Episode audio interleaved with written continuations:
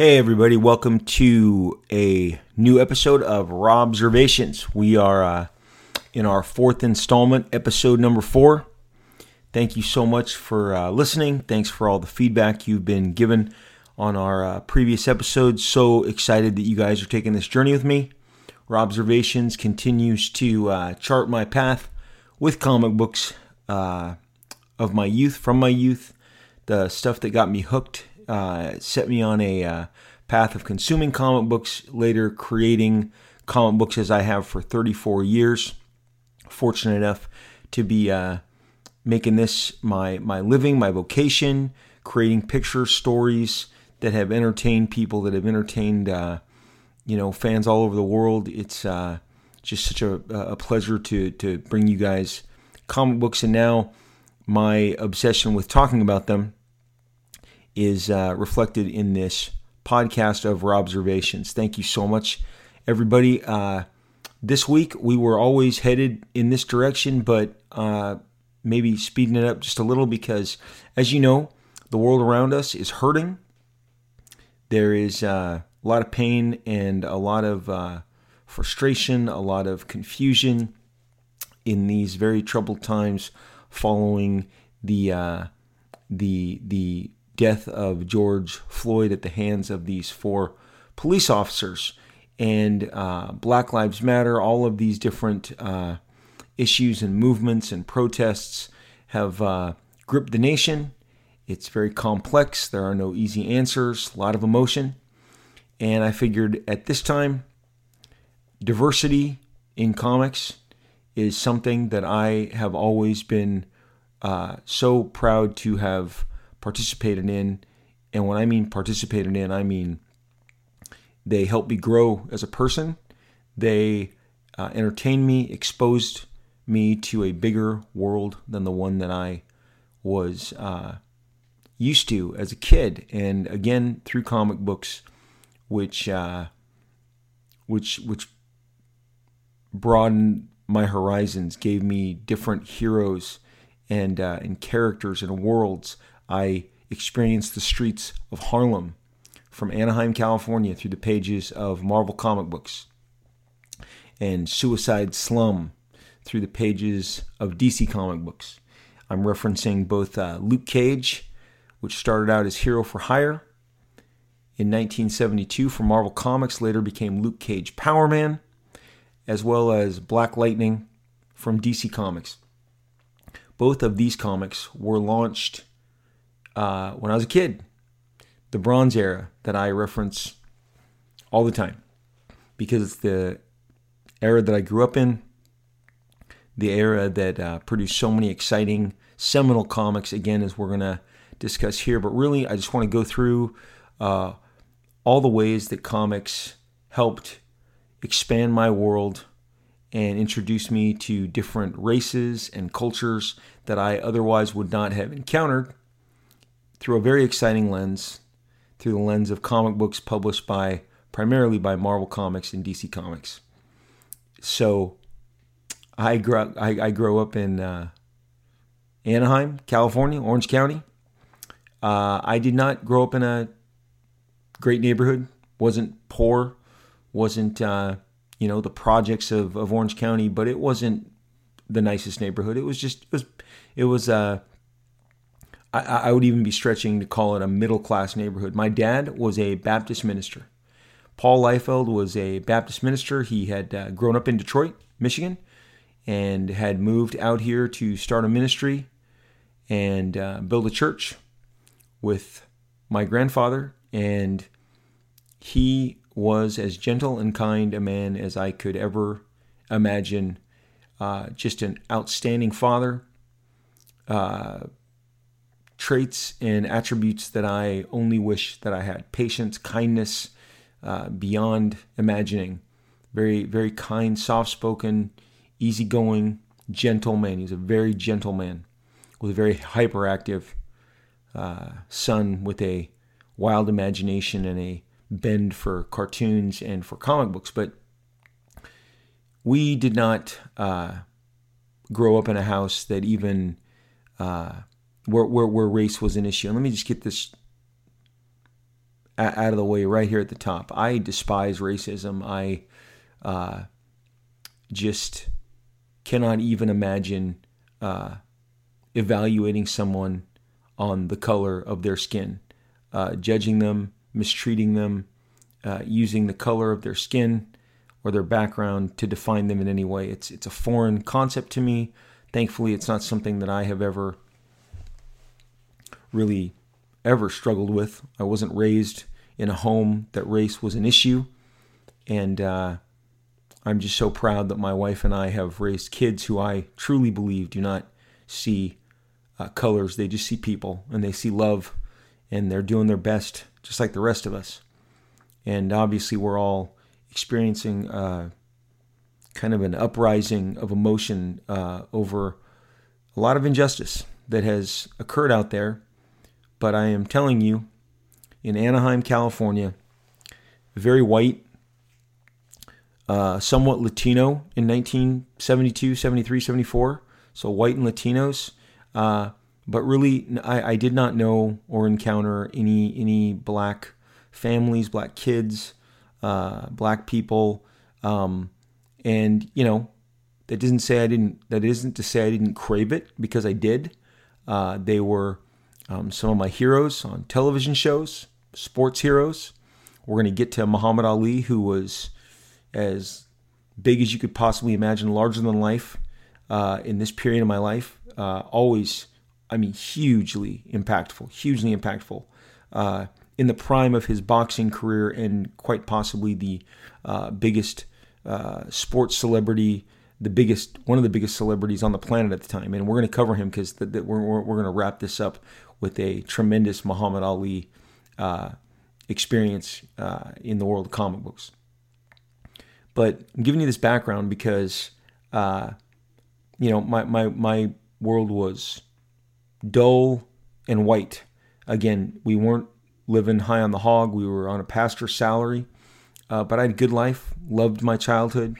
Uh, like I said, I had those killer, killer intersection of Magnolia and Broadway, where there was the liquor store, the Stater Brothers, and the 7 Eleven, all which had plenty of comic books for me to rifle through and to experience. And early on, in 1975, I, when when my addiction to comics really takes takes over, I encounter Luke Cage, Power Man. Luke Cage, Power Man and he is a badass figure. Uh, Luke Cage was created and launched in 1972. He was the first black lead character to get his own book from Marvel Comics. So that's an answer to uh, an upcoming Jeopardy question that you'll know from listening to this podcast. 1972, Luke Cage is featured in Marvel's first uh, comic book that has a black lead character. And uh, Luke Cage, Heroes for Hire, is the name of the comic. And Luke Cage is a uh, sent to prison where he is subject to experimentations that give him super strength and uh, impenetrable skin that can bullets can bounce off of. And he eventually uh, gets out of prison. I'm just really fast tracking the the, the bare bones origins of this uh, this storyline.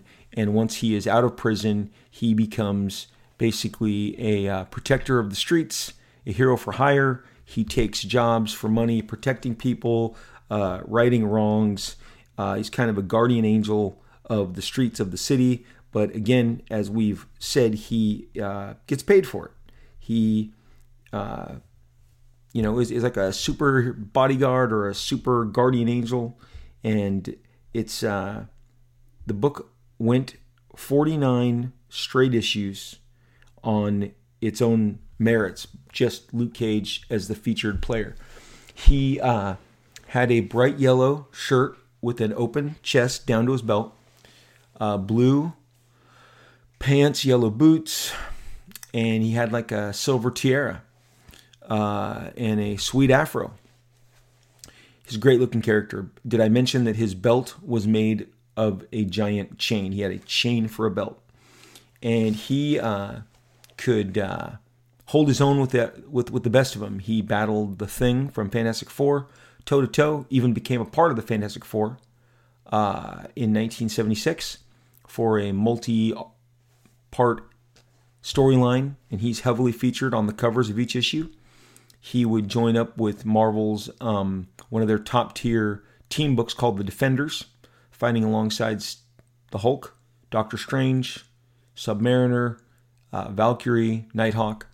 He uh, was very prominent in the uh, 1970s and uh, again, first lead character, first black lead character carrying his own title from Marvel Comics. And when I say 49 issues, he actually went into, on to be in 100 plus uh, issues of his own comic. He would be paired with a martial arts character called Iron Fist as of his 50th issue, and the book got renamed Power Man and Iron Fist. And uh, it really was a fun book. But Power Man on his own, I encountered those books probably when he was in the 30s. Numbering was in the 30s, his third year, battling characters like Bushmaster, uh, the Harpoon, uh, Piranha. Just fun character. Always uh, arrogant, confident, uh, cocky, powerful, uh, putting people through walls, a lot of fisticuffs. Oh, he had a silver, you know, uh, bracelets as well. I mean, he's a great looking character. And here, here, here's what I'm going to get to. Kids, myself, I can speak for myself, we are drawn to what looks cool. Visuals matter. There are no comic books without pictures. And Luke Cage, from the get go, shot out of the cannon as one cool looking visual. Again, the open the, the yellow shirt with the open chest, mostly bare chest down to you know, I mean, a lot of chest. Luke Cage, a lot of chest, and uh, he he he had a uh, phrase called "Sweet Christmas, Sweet Christmas," that he would say often. Now he was born in the black exploitation era. Marvel will not uh, deny this; they embrace it.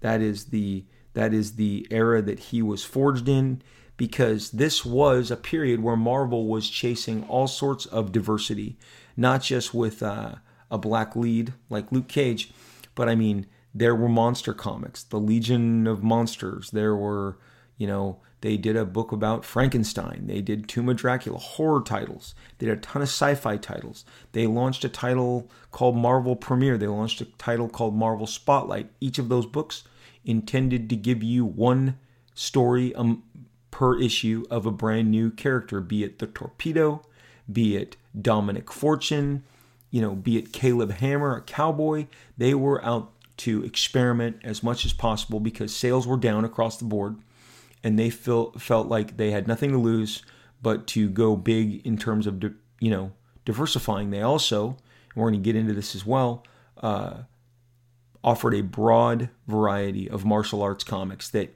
I also ate up. But I'm going to get specifically to Luke Cage, Power Man, right now, because the first character, the first comic book I really enacted enacted with, uh, encountered, really caught my attention and started my fever was uh, Fantastic Four 147, which had Prince Namor, Submariner, Prince of Atlantis, flying out of the waters to battle the Fantastic Four, and he's very arrogant, very cocky, um, and and to be honest, had a hot temper. And I was drawn to these characters. I've looked back in recent years and going, well, who were my favorite, my fan favorite characters growing up? And I can tell you in in in order of how I encountered them, it goes Prince Namor, Submariner, Prince of Atlantis, notorious hothead, quick temper, uh, cocky guy. Hercules, Marvel's Hercules, big swagger, arrogant, super powerful, cocky, hot tempered.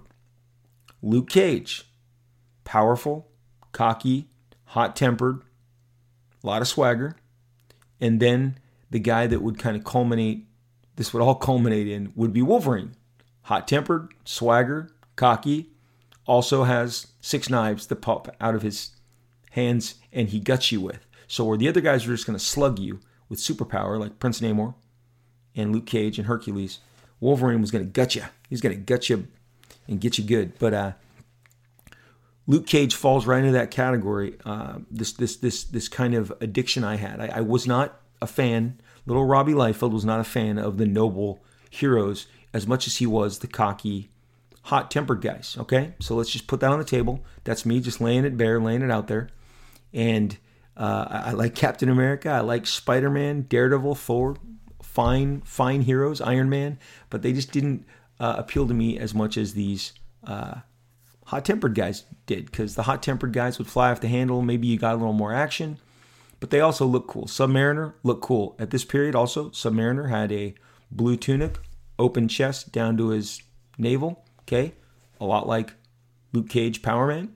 Okay. So something in common there. I, I clearly liked liked the way these guys rolled with their physicality, their macho, you know, chests, muscles, and and the action and the adventure. But Luke Cage looked cool, and he was my first kind of black superhero that I had a particular bend for. So if you can imagine, 1975, 1976 is uh, I am seven, eight years old over the course of that year, and you know I'm walking up the street in my in my Hang Ten shirt with my blue jeans. I'm a little chubby. I got a nice uh, bowl cut that I'm rocking. I got a candy bar in one hand, and I got Luke Cage Power Man. And not just Luke Cage Power Man, he's also in the pages of The Defenders, and he's also in a key killer Fantastic Four story that got a lot of attention. That is uh, was very exciting, drawn by some of my favorites. George Perez, as I've mentioned several times, the Luke Cage comic book had art by Billy Graham, Frank Springer, um, George Tuska, great artists. And uh, I believe Luke Cage has uh, Archie Goodwin, Tony Isabella, George Tuska, a couple of guys, uh, four or five guys involved in his origin. But for Marvel to roll the dice and put him out there, they were again investing in diversification. Along with their monster books, their horror titles, their sci-fi titles, they went, "Hey, let's get let's let's get this out there. Let's get a dynamic hero of Harlem, which is what Luke Cage was." And as I said at the top, I was now in the streets of Harlem, battling crime lords and drug pushers alongside Luke Cage, who was suave. The ladies dug him. He had the muscles, he had the power, he had the temper. He got things done. He's very practical too. He got paid. He took contracts on. When he uh, was with uh, the defenders and fighting alongside the defenders, he kind of he said, "Hey, I, I, can't be wasting my time with you guys. This is costing me money. I'm, I'm not getting paid gigs." The defenders actually created a stipend for him so that when he was fighting alongside them, he was getting paid. That seemed very practical to me. That seemed very down to earth. And uh, so Luke Cage, Power Man, was the first time that I really felt my world expand. Nothing in Anaheim, California resembled Harlem and uh, the way that those streets were depicted. But again, from Shaft and some of the other black exploitation uh, movies that were out, I was you know familiar with seeing some of this play out on TV movies and some cop shows, but uh, not on the level that Luke Cage Power Man was. Uh, the Power Man book quite often had covers by one of the best artists of the Bronze Age, uh, Gil Kane, who was a master of dynamic poses and figure drawing. And again, I cannot underscore enough. I have a bust of uh, of Power Man of Luke Cage. I have a, uh, a a statue of him that I bought when the Marvel busts first came out a couple years ago. Uh, and and I mean, arms folded, sneering at you, kind of with a grin, and and he is just a great looking character, and he kept that that that look, that that yellow shirt and uh, chain as a belt. Again, you, you, cannot underscore the the cool factor of a chain as a belt. Um, and you know what? So so uh, Roy Thomas, Archie Goodwin, and John Romita Sr. are the credited creators. I just wanted to make sure I nailed that on on Luke Cage. Power Man. You're probably going, hey man, that, that that's three white guys that created a black character. Correct? Can't go back in time, can't undo that. But uh, the great thing is there were several different black uh, uh, artists that that, that and, and, creators that that would bring him and his adventures to life along the way. But I, again, when he joined the Fantastic Four to replace the Thing, because the Thing quit the team, so it was Reed Richards, Human Torch, Invisible Woman or Invisible Girl, and Luke Cage. It was exciting, great dynamic. Um, that was kind of the beginning of later on She Hulk would join the Fantastic Four. There was always kind of a strong man slot. The Thing was always in and out. But uh, Luke Cage, Power Man, killer character, great, great, great adventures. Um, when he was paired on the 50th issue with Iron Fist, and the dynamic now became this strong man and this uh, martial artist, uh, Danny Rand, with his, you know, Iron Fist, that uh, was Iron Fist was created because Marvel had had such success with a book called Shang-Chi the Master of Kung Fu. Now, that book also ran 150 issues, and uh, Shang-Chi was an outstanding kind of spy international thriller uh, as Shang-Chi brought to, brought to sought to bring down the criminal exploits of his father Fu Manchu and was armed with all sorts of British Secret Service agents, special forces in in these great espionage tales. And this book was a huge hit. Again, writing the martial arts, kung fu, karate uh, trend that was so big in the United States at the time between Bruce Lee and the TV show uh, Kung Fu that was on, I think, CBS, NBC. I, I, don't know which network I caught it on, but uh, the rise of Chuck Norris was at this time. Martial arts, karate, kung fu, big deal. Mar- Shang-Chi was a huge hit. So they then rolled out Iron Fist.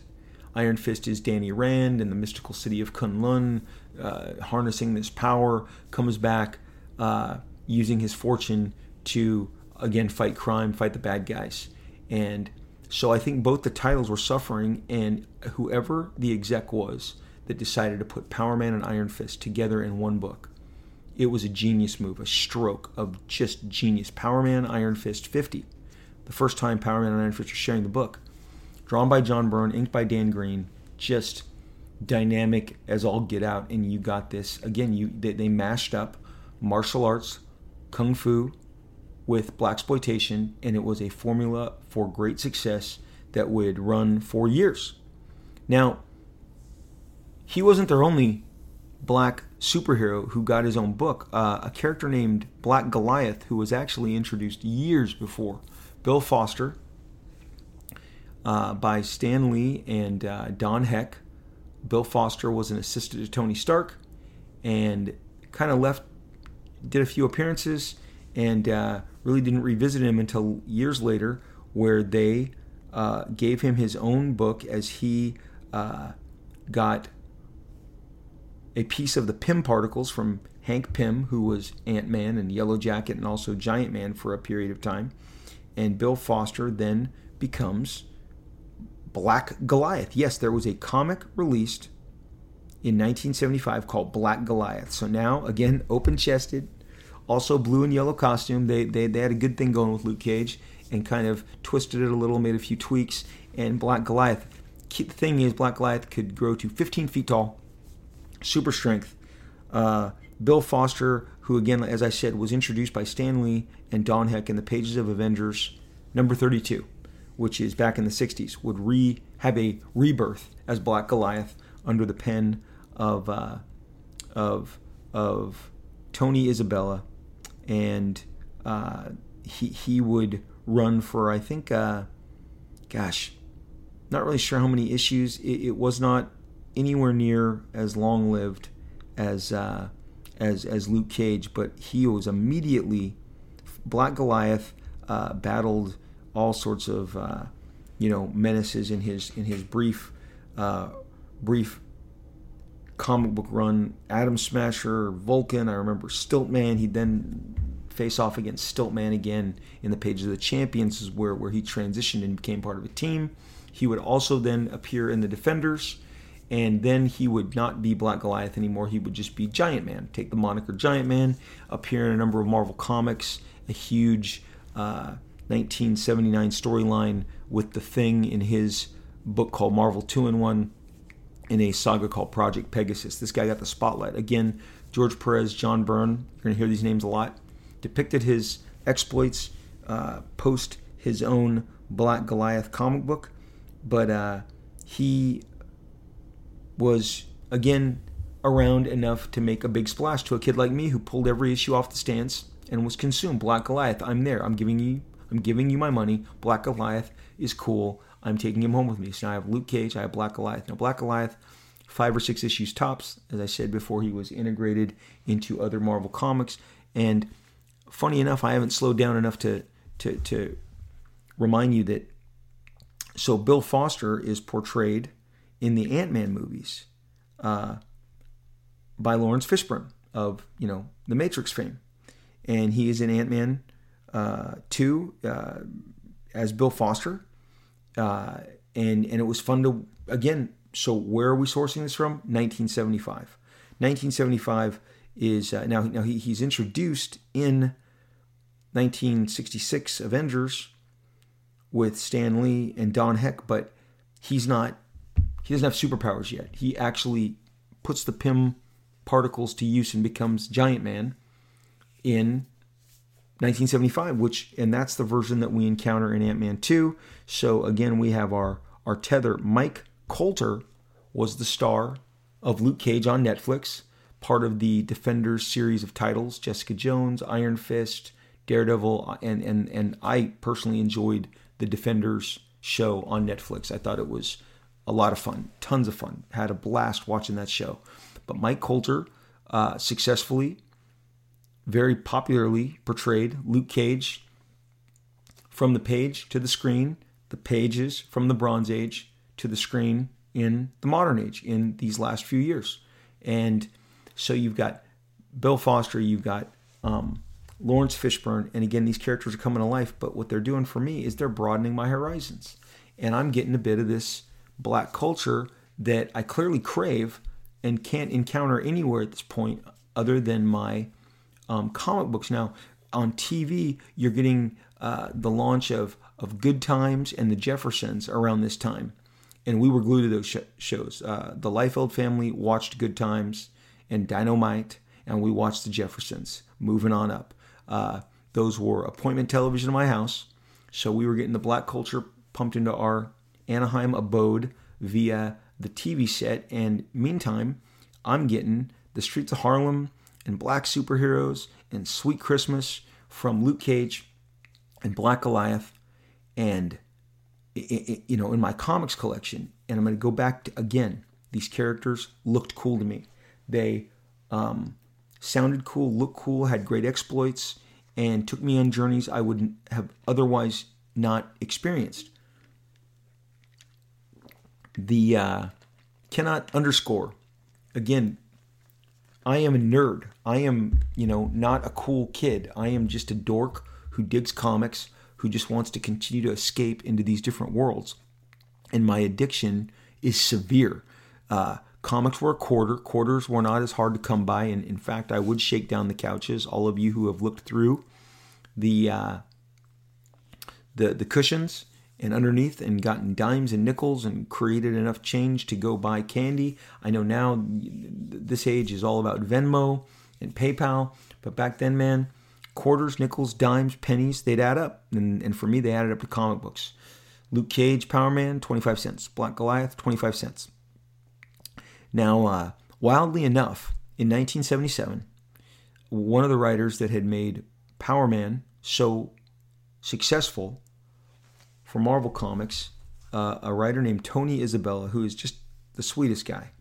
He would launch for DC Comics their first, their first comic book black solo lead. Okay, so now you've got two answers to trivia questions on Jeopardy. You've got Power Man, Luke Cage, Power Man, first black led Marvel comic first Marvel comic to feature a black lead character. The Black Lightning, that, that that's in 1972. Black Lightning 1977 is DC Comics' first black lead superhero character. Tony Isabella worked on both. Tony Isabella created Black Lightning, and uh, Italian, sweet, sweet guy. Very successful. This book launched uh, 1977, and it's one of those funny stories where we didn't go to LA a lot. LA to go up to LA for like a Saturday or a Sunday day trip was uh, was was a real big treat back then. You were going. My mom would say, "We're going to the city. We're going to the city." Now we lived in a city, right, Anaheim, and we drive through 15 other cities to get to the city of Los Angeles, but it was the destination, the city, and in an area now called the Grove. Uh, we drove up to that area, and we uh, before long before it was uh, the Grove, and clearly 1977 because this is when I would encounter this and and where I would get my comics from liquor stores and grocery stores and and 7-Eleven markets the uh, I had never encountered a newsstand. Orange County didn't have newsstands. Not in my area, not in Anaheim, not in Buena Park, not in Fullerton. I did not see a newsstand. But we go to the Grove, uh, which was called Farmers Market in 1977.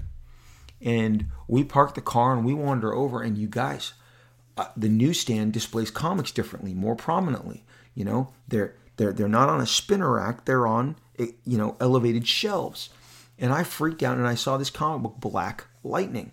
So obviously, little Robbie, nine years old, is digging on his black heroes because I uh, ask my mom if I could get the money to buy Black Lightning.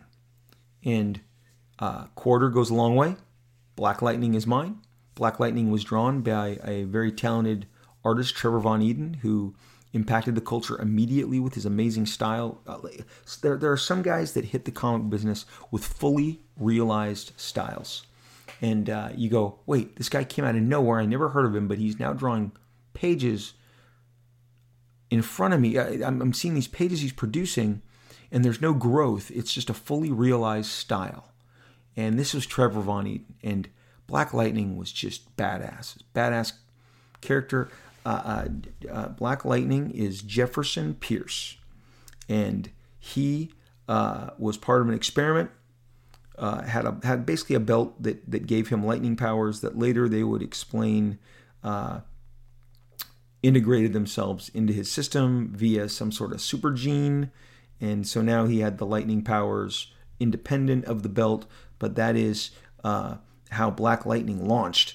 And look, man, lightning powers are cool. The the Spider-Man cartoon, my favorite character on the cartoon was Electro. I loved electric powers. I know he had that whack electric mask, but electric powers, zapping people with electricity, very cool visual, whether it's on film or whether it is on a comic book. And in this case, um, I was completely digging on Black Lightning in 1977 and another book that I'm buying now, along with Luke Cage, Power Man, along with Iron Fist, along with Shang-Chi, Master of Kung Fu.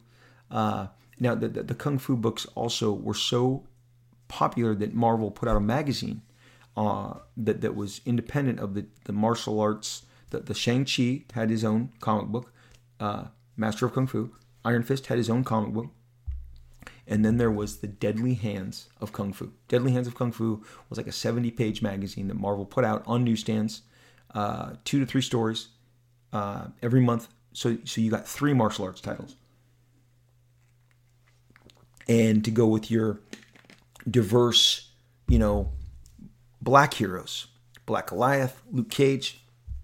And again, let me tell you, the martial arts adventures in Shang-Chi would take me all over the world to Thailand, you know, to London, to Austria, all these different, um, Hong Kong, all these different locales.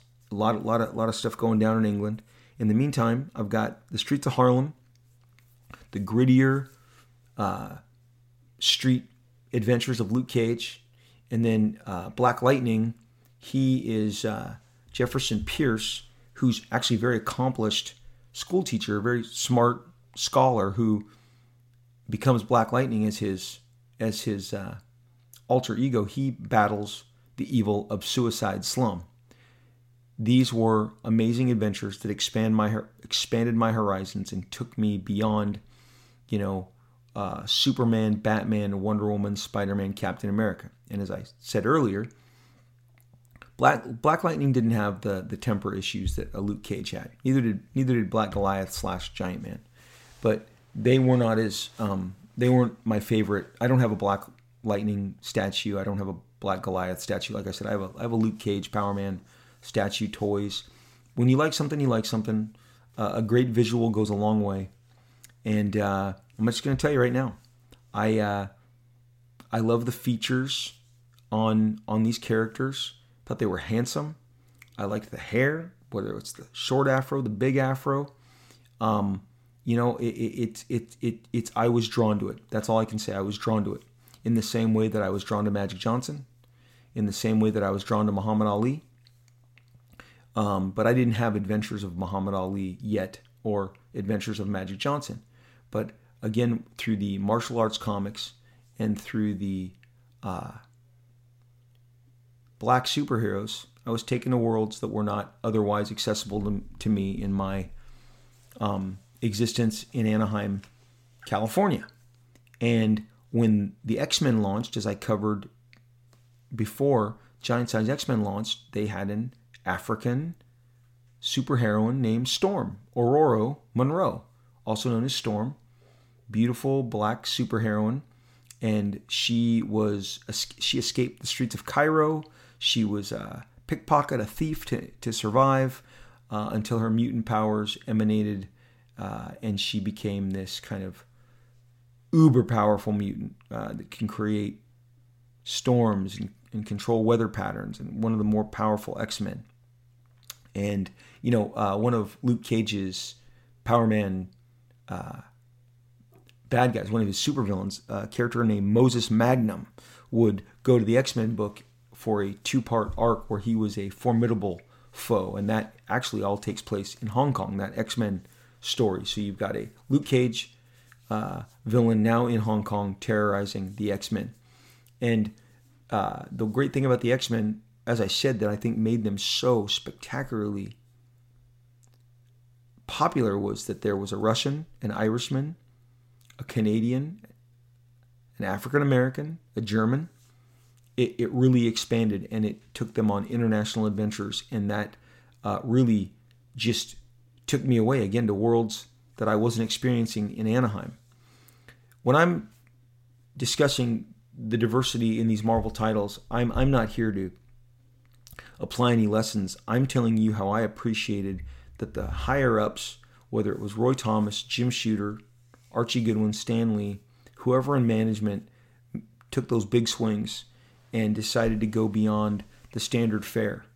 Uh, whoever decided to make the Falcon uh, a key part of the Captain America title. So now you had a white superhero and a black superhero because when Kirby took over, uh, prior to Kirby, it, had happened prior, but it, it, seemed like he put the Falcon even bigger into the picture. It was Captain America and the Falcon. And Sam Wilson, the Falcon, was another dynamic, great looking character. Visuals matter. And they got white kids like me to cherish these black heroes. And what happens when you take these characters and you lift them up and they become some of your favorite characters and favorite heroes, it further diminishes any chance that you're going to have any prejudice uh, against people of color. In fact, when they're your heroes, when you're drawing the Falcon, when you're drawing Luke Cage, when you're drawing Black Lightning, and they're your some of your favorite heroes, uh, it, it really goes a long way. And I believe Marvel Comics knew this, and I believe that kids like me, uh, in in in in you know the the suburbs of the United States of America, it gave black kids a hero which was so important, and and gave them again when you when you when you think about it, 1972, Luke Cage is the first comic book superhero, black superhero, because Marvel got to it five years before DC. So Luke Cage broke through. Then Black Lightning in 1977 broke through. I mean, I can't imagine how amazing that was for uh, kids to have their own, you know, superhero. That it wasn't just confined to Daredevil and Spider Man and Iron Man and Thor, but you now had characters that stood toe to toe to them. And, and as I said, uh, Luke Cage could throw down. He he throttled, you know, some of Marvel's biggest, boldest, brightest. He, he even goes to Doctor Doom to square a payment at one point um, to collect on, on, on a bill that Doctor Doom stiffed on. This guy was a he was a badass, and I responded to him in the best possible way. And again, so now you can go well. Well, Mike Colter played him on the show. Laurence Fishburne played Black Goliath slash Giant Man, and you've got uh, Black Lightning which is played by Cress Williams on the CW. Going into, I'm not sure, is it the third, is it the fourth season? The show is ridiculously successful. And again, these characters, born in the Bronze Age, have taken shape in the 2000s on your television screens, on your streaming services, on your uh, on your on your motion picture, uh, you know, adventures. Uh, obviously, the, the the Falcon has been a key part of the Marvel canon uh, of the Marvel MCU, and he has, uh, you know, as portrayed by Anthony Mackie, has has been obviously ridiculously well received uh, by by the audiences, and now obviously given the the, the the shield. He's going to take on the mantle of, of a Captain America type, if not Captain America himself. I'm not, I'm not sure if they're going to have him adopt the moniker, but you know, these characters born of these times of the 70s, uh, just huge props to Marvel Comics, DC Comics for creating these heroes that expanded my world, gave heroes to um, black kids, to Asian kids with Shang-Chi, and uh, expanded everybody's horizons. And to see these characters grow over the years, to maintain their popularity, to continue to expand their audience and I believe it has an effect. I believe it had an effect on me, and it made me value, crave the culture, um, and and aspiring to be like those kids. As nerdy as I can tell you, uh, this practice was of me playing my own adventures. I did. I did it often in the backyard of my house. Kind of had a wrap around front yard, side yard, backyard. I would be Luke Cage. I would be Black Lightning. The Super Friends. Uh, for reasons unknown to me, but they had a Black Lightning style character. It was DC Comics and a DC cartoon, but it wasn't Black Lightning. They called him Black Vulcan. He was Black Lightning, but not as cool. He had, he he had no pants. He had like a uh, a onesie that he wore, and then bare legs and boots. But he had lightning powers, and he was cool. He just wasn't as cool as Black Lightning. Uh, the Justice League in the comic book history of Black Lightning after his own book ended, the Justice League would try and recruit him. Um, he later went went uh, to famous cover with the Justice League trying to recruit Black Lightning and Black Lightning, you know, denying membership, not wanting to join up with him. Later, he would become part of a comic book called Batman and the Outsiders, which was a favorite of mine in the 80s, where he would team with another diverse international group, uh, Katana, who you know from Suicide Squad, but she started in Batman and the Outsiders and uh, and and a European hero called Geoforce, and uh, just great international uh, diverse cast, diversity.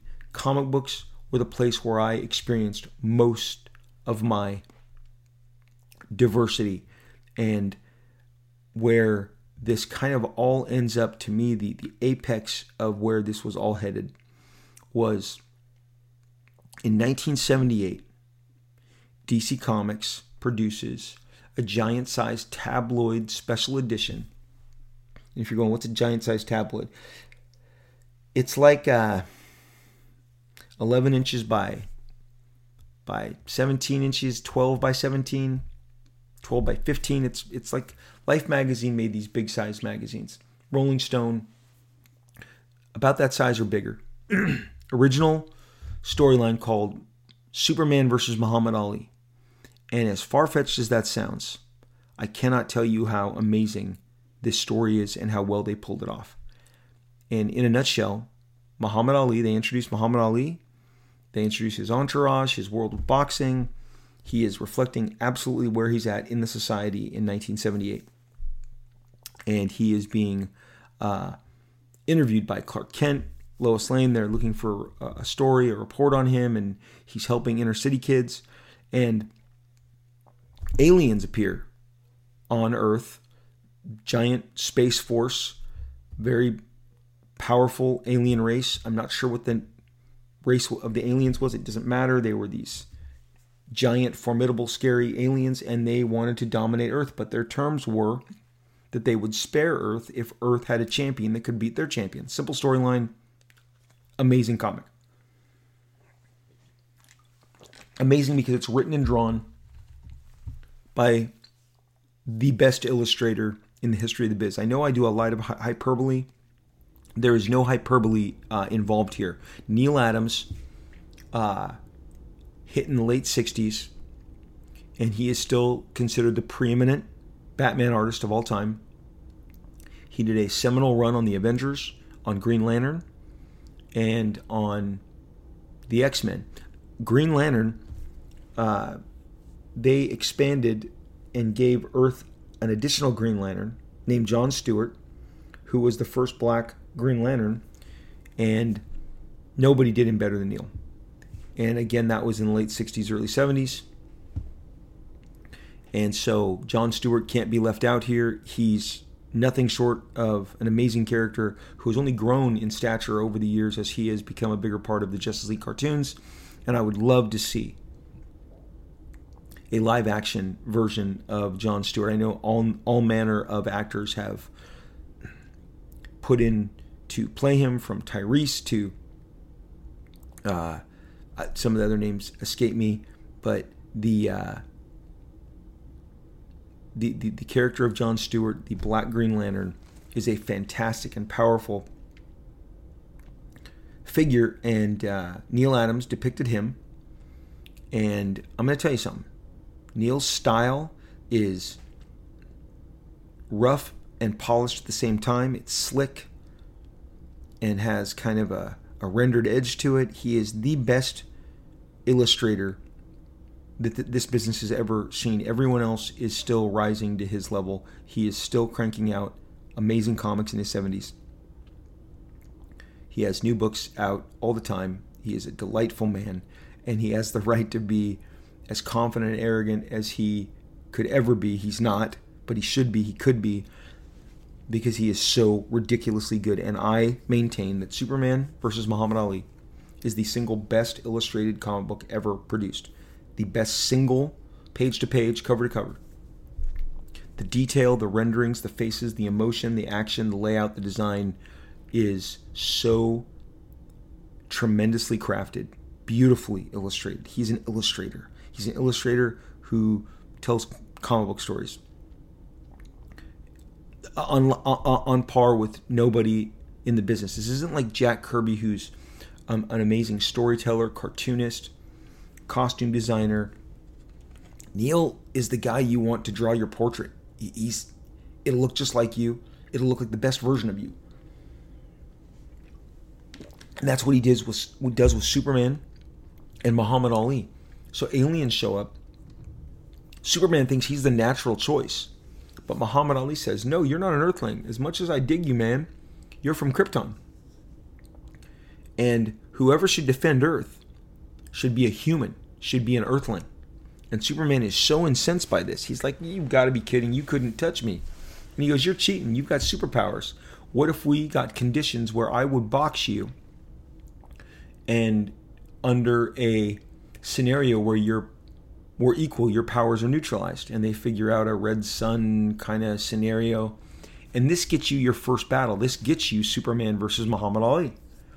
And Muhammad Ali says, "I'm too good. I'm too good in the ring. I'm too skilled. I'm I'm I'm such a great fighter. You you stand no chance against me." And Superman is, you know, kind of taken aback. He's never had anybody speak to him like this. And he agrees, and they box, and Muhammad Ali destroys him. Just takes him down for the count. And uh, Superman is out. And now the stage is set that Muhammad Ali will battle the alien uh, champion. And it's all a elaborate ruse. to take Superman out of the picture. The aliens focus on Muhammad Ali, and Walls Muhammad Ali is going to battle their champion, who, if memory serves, is named Hunya. Hunya, gigantic alien. If you think that this sounds like the plot to Space Jam with Michael Jordan in the 90s, it is, except it was done here first in 1978. Muhammad Ali sets up to battle Hunya, and there is a great page where he does his classic taunt. I'm gonna whoop ya, I'm gonna whoop ya, you, you, you can't touch me. The, the, all the, I'm, I'm gonna spank ya, I'm gonna take ya, I'm gonna embarrass you. All the jargon that kids like me grew up enjoying so much, and Neal nailed it. And, and I mean, these are just, it's almost like he got Muhammad Ali to, to pose uh, and sit for all of these panels. They're spectacular. I have to tell you, last year at a convention, I never see original art from this book, but a page came up and I absolutely had to have it. I, I my literally my heart skipped a beat. I could not believe I was holding an original page from Muhammad Ali Superman with Muhammad Ali and Superman, a great page with them together on it, and the aliens. And I worked my magic in order to take that page home, which I did, and it is the pride of my collection. And so Superman then is dispatched to defeat the to defeat the fleet. So Muhammad Muhammad Ali and Superman had this terrific plan. They executed it. They take down the aliens, and at the end, great double page splash tabloid. I mean, like two posters when you open it up. That's so big. Muhammad Ali says. Superman says, You're the greatest. And Muhammad Ali says, No, Superman, we're the greatest. It is such an uplifting comic. But you get Muhammad Ali putting Superman down. And again, culturally, I, hats off to DC Comics for allowing that comic to exist, for allowing that imagery to exist, for allowing uh, a great American boxer, the biggest, maybe the biggest celebrity in the world at the time, the Michael Jordan of the sports world, the Tiger Woods of that period, to put Superman on the floor and a scenario that involved making them equals and then on that equal footing Muhammad Ali the superior. So these are the books that I cherished, that I carried, that I coveted, um, the heroes uh, that I was exposed to in my little existence in Anaheim, California, uh, where I was through comic books exposed to bigger worlds different cultures, civilizations. Uh, again, I've, I've, I've really, so much of it was either the martial arts or the streets of Harlem, you know, with these, uh, the, the prominent black superheroes. But they were uh, very proud additions to my comic book consumption and expanded my world, gave me heroes uh, attributed, I believe, to me not uh, seeing color. I just saw heroes. I just saw good guys, um, guys and figures that I aspired to be. There was uh, I, I, know I've I've left the women out here, but there was uh, in the in the pages of Power Man, there was a badass uh, private eye detective who became more prominent named Misty Knight, who would partner with Colleen Wing, and they would become the Daughters of the Dragon. Same dynamic as Power Man and Iron Fist. So there wasn't as much female um, representation in, terms of diversity, but the fact that there was so much of it uh, offered to us kids and the worlds that it exposed me to and the uh, expansion of my horizons that it that it offered me.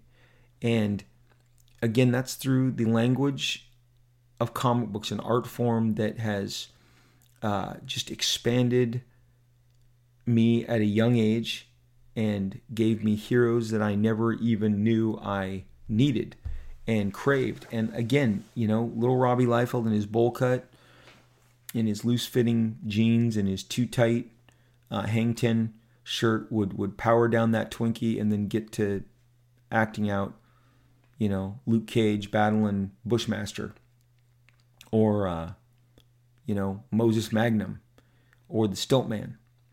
And I don't get there without comics. I don't get there without comics. one of my favorite TV shows during that time was SWAT.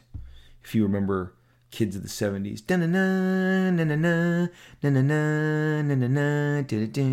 Great theme song. Robert Urich. Uh, uh, I, forget the lead actor's name, but SWAT was uh, must see television for the two seasons it was on, and there was Deke, Deacon.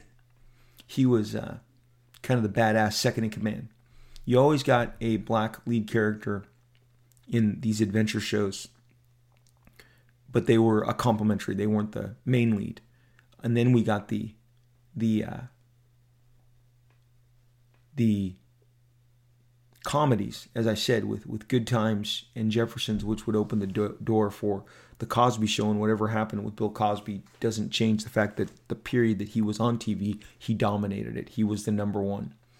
And when we revisit this, which we will, it'll it'll it'll uh, continue where I get into the comic business. I am able to be uh, a success on the level that I can start my own company, which I do, and I open my own studio. And there is a wonderful array of diverse talents. And at the peak of my studio called Extreme Studios, we had 65 on site employees. I'm 24 years old and I'm living the dream, a dream that I believe began in these pages of these diversified comics, the, the, the you know,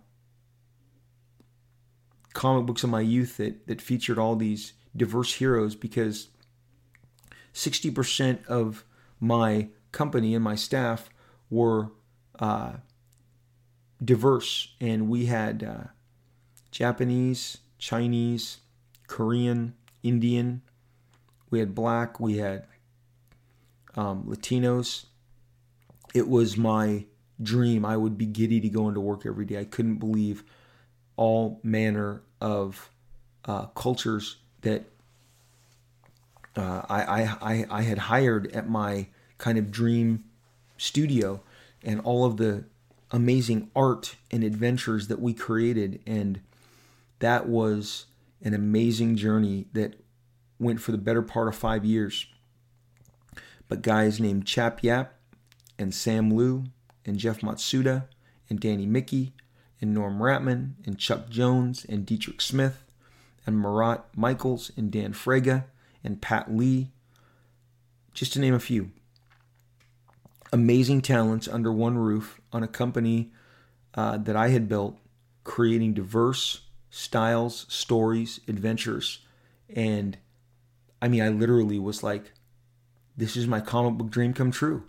I, I under one roof, the assembly of diverse talent that I had and the pictures that I have been digging up of our times together, our Christmas parties, our dinners, our our giant sessions out in the bullpen.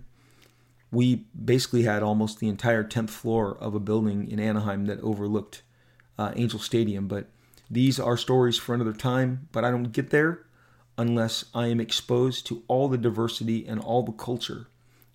Uh, again, I, I really white bread, milk toast upbringing, loving family, not a shred of racism or bias, uh, discrimination did I know in my house and under my roof. And, uh, you know, we were loving, accepting, curious of other cultures. And my journey of diversity was really a result, again, of the decision of these comic companies to make diverse comics and create Black Lightning and Luke Cage Power Man and Black Goliath and the Daughters of the Dragon and the Sons of the Tiger, who I didn't cover, and Iron Fist and Shang-Chi and the Deadly Hands of Kung Fu. And in those Deadly Hands of Kung Fu, they would give you like 10 to 15 pages learning jujitsu with jujitsu ma- masters and judo masters, kung fu masters, karate masters. It was fantastic. It was amazing. Such a great time. Uh, I just, uh, I am hopeful that there is healing on the other end of this. It was time to talk about diversity in comics, and uh, you know we we having Power Man launch in 1972, having Black Lightning launch in 1977, having Black Goliath launch in 1975. Those are the seeds that plant all that came, all that have followed, all of the diverse titles that are out there today uh, started because of these titles. You got to be first. Somebody's got to be first. Marvel went first, DC soon followed, and comics expanded and made it more exciting and more diverse and more cultural, culturally relevant to kids like myself. Um, and I am so thankful for those comics and the way they opened my eyes and the journeys and the adventures they took me on. I hope that we as a country can unite, can love each other, can uh, lift each other up, and can become united, get to a better place. Who doesn't want that? Who doesn't want a better place? I, would have to question why you wouldn't.